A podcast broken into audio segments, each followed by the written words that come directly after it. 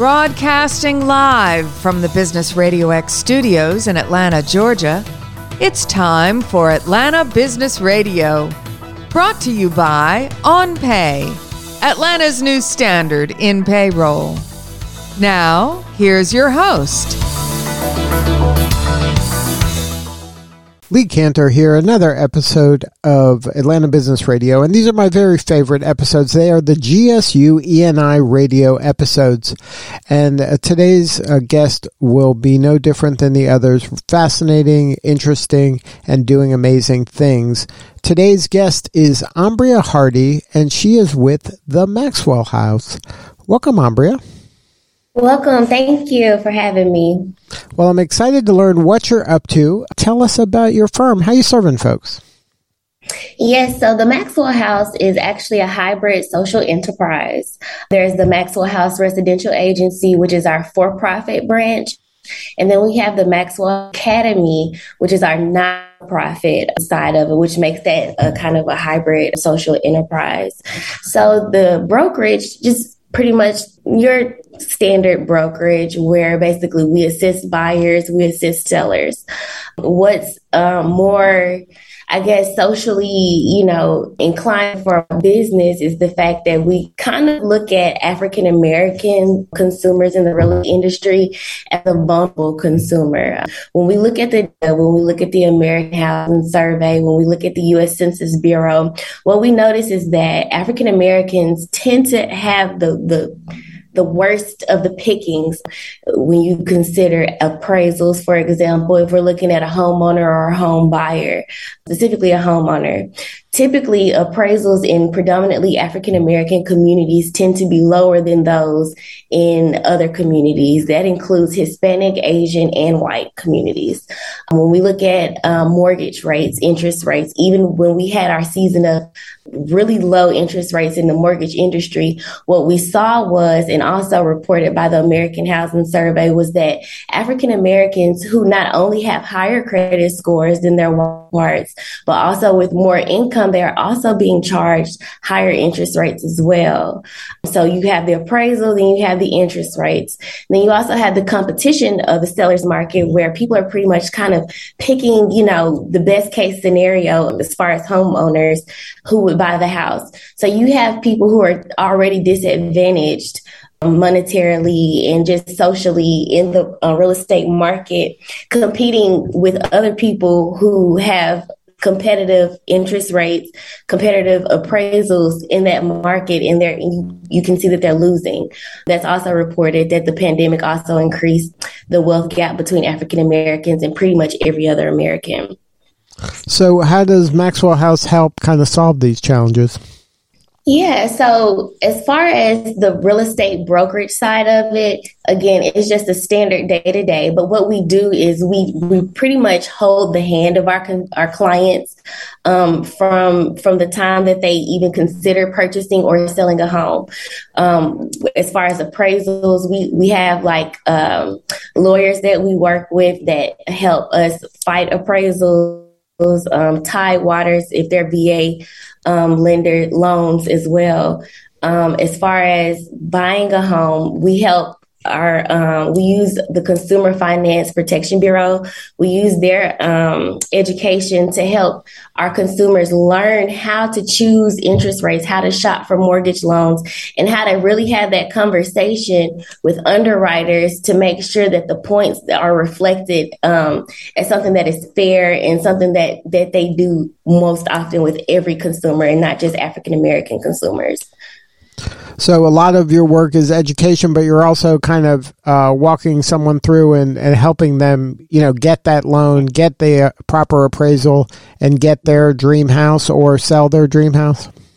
Yes, well, what we and what we actually try to do is take away from that dream house ideology. We don't we don't support that um, ideology at the Maxwell House because I just don't think that as a whole, the African American community is is ready to type of house I want based on aesthetics and things of that nature because we haven't um, built a system where um, let me see how would I, how would I put this? We haven't really built a system where we could say, you know, this is the time for me to buy exactly what it is that I want and I desire in my house.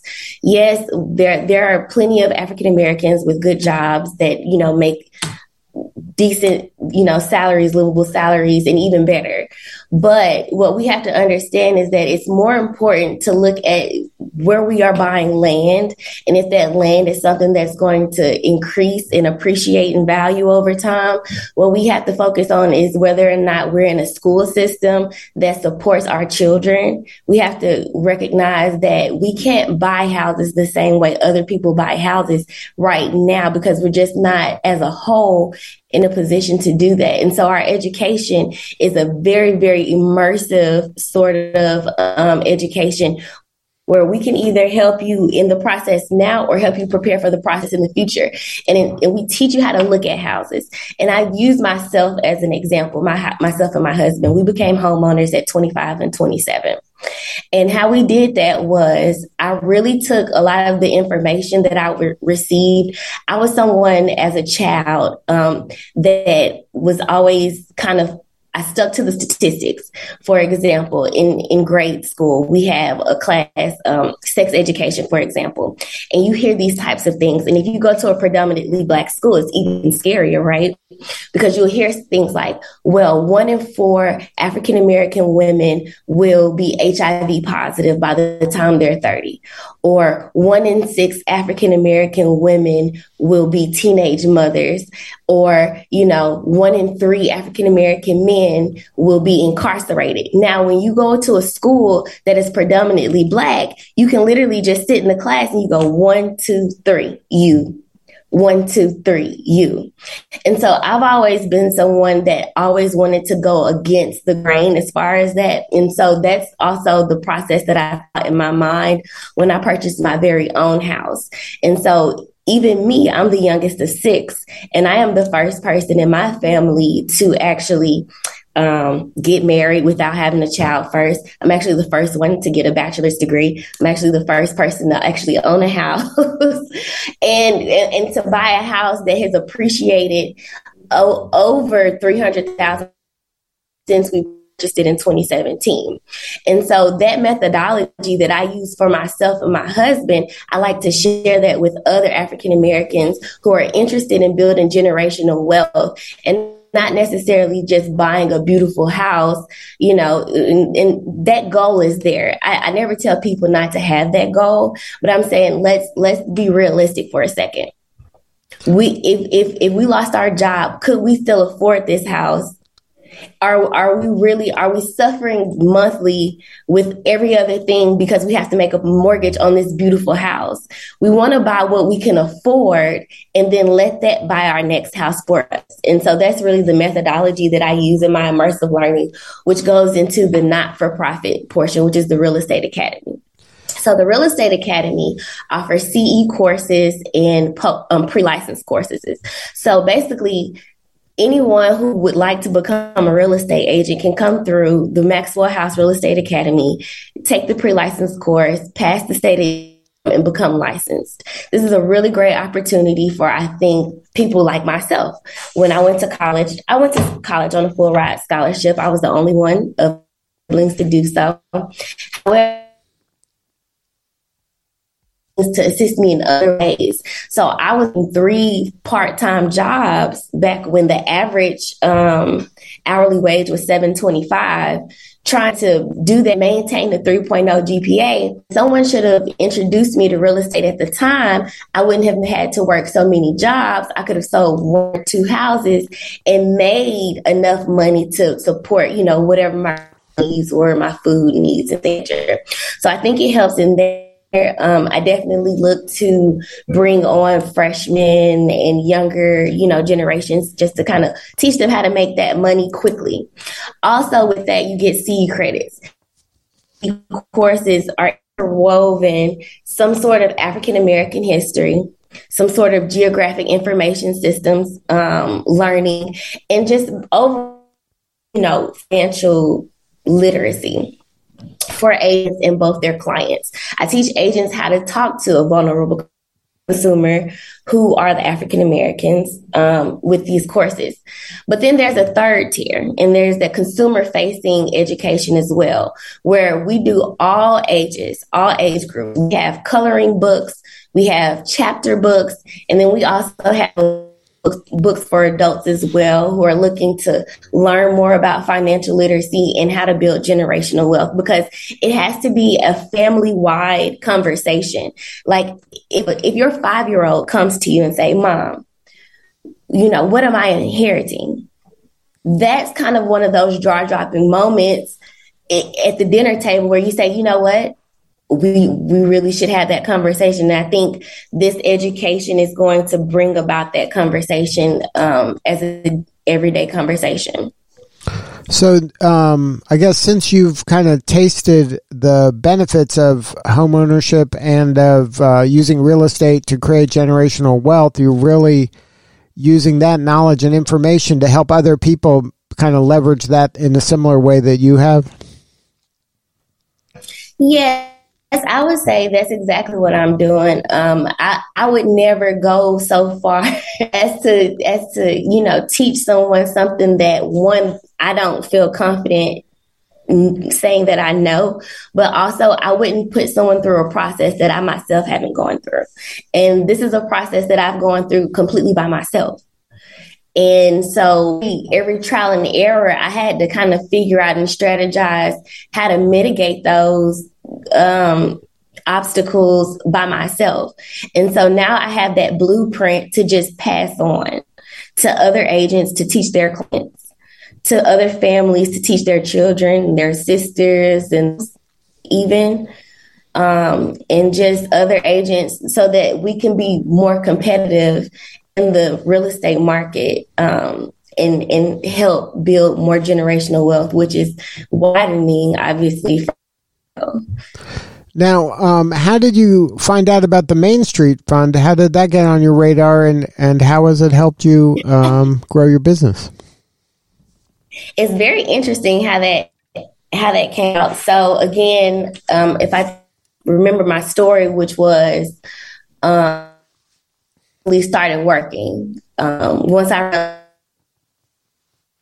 I started working a lot and I would I would pull in so many full time positions that I would just drop out a semester. If I got offered a full time job, I would drop out that semester, complete my full time job, save that money, you know, maybe go back to school the next semester, maybe. And then I, I just continued working and and I knew that I had to work because I had to eat. My bills came every month like everyone else's did. I'm 19, 20 years old, but real world was rest upon me even I did go to school on a full ride scholarship. And so, with the money that I made through real estate during the real estate boom, um, I ended up quitting my job with Clayton County Community Development. And I went full time into real estate and I did well. I did very well. And around this time, my husband ended up getting a better job as well. So I was able to pull back and pay cash to finish my senior year. One of the classes that I took, I met MK um, Khan. And for our final exam, in this class was the introduction to social entrepreneurship. In that course, um, our final exam was a pitch. And what I did was I just chose to pitch something that I had already been doing, right? Which was real estate and helping African Americans and just showing people how to build generational wealth, how to actually buy a house, especially if you're a first time home buyer in your family, you know, and things like that. And so he was so um, drawn to my my enthusiasm for it, my passion for it, and also my presentation. I put a lot of energy into it. And so he then recommended to my professor to have me apply for the program. And that's how I joined the program. And have you benefited from going through that? I have very much benefited from going through this program because I'm someone that I had to get gritty at a very early age. And so to have someone say, you know what, I recognize what it is that, that you've been doing and I see how organic it is for you. Let me assist you in building this. Um, I definitely have learned so much about entrepreneur lens. Um, estate, you kind of get thrust into entrepreneurs and independent contractor, but it's more of a hustle. And I think on this side, what it what it taught me was how to organize my processes, organize my thoughts, how to deeper into customer discovery and things of that nature. So this has been a very organized approach to what I had been doing, which was hustling at a higher level. Now it's more business, you know, business etiquette. And you're learning from others who have done it before you, and you're trying to do the same thing with your skills and your experiences and try to help others learn from you. Yep, and it, and it's a great opportunity to just meet other like-minded individuals um, just being in a cohort, it's a cohort of 15 different founders and just bouncing ideas off of each other. It's just something that I really desired, you know, especially when I first got into real estate back in 2016. Um, you know, just to share that kind of think tank. When you're in real estate and you and you in from from an outsider and become an insider, everyone's very tight-lipped um, you have to figure it out completely by yourself um, as from the fear of maybe she'll take it and do it better. Maybe she has more money to do it to implement this faster. So you don't really get to share ideas with other real, realtors or real estate brokers um, organically unless you kind of got into that group got into that crew which i've done. But this kind of happens quickly. It happened quickly. Everybody genuinely trusts you and ha- have an authentic desire to see you win as well, even though we are all in the competition. Now, uh, any advice for other founders out there or people who, you know, maybe it wasn't their first thinking to be in a startup or to found something, but um, mm-hmm. you know they decided to take the plunge and go for it. Any advice for them about uh, doing something like this? I would say the best advice because I did end up taking another full time position. I never turned down jobs. So I actually ended up taking a full time position around the same time that I did um, get accepted into the cohort. And I would say, um, and this is just you can't serve two two entities at once. And I think there are a lot of people who work full time in the program and they're doing well. But if, if you really, truly, truly know that what you're doing is impactful, if you're really, truly passionate about it, go all in. You don't have to split that time between, you know, your full time job and Main Street and your business go full on at, at your business. That would be my best advice. Um, if I could start over, I would not have accepted a full time position. I do love my job, but um, I would just say go full, go full throttle. Um, let up. So, if somebody wants to learn more about Maxwell House, what's the best way of getting hold of you or somebody on your team? Yes, my website is Real Estate. And I can be contacted at contact us at maxwellhouse.realestate. Well, good stuff. Congratulations on all the success and all the momentum, Ambria. You're doing important work and we appreciate you. Thank you. I appreciate time. All right. This is Lee Kantor. We'll see y'all next time on GSU ENI Radio.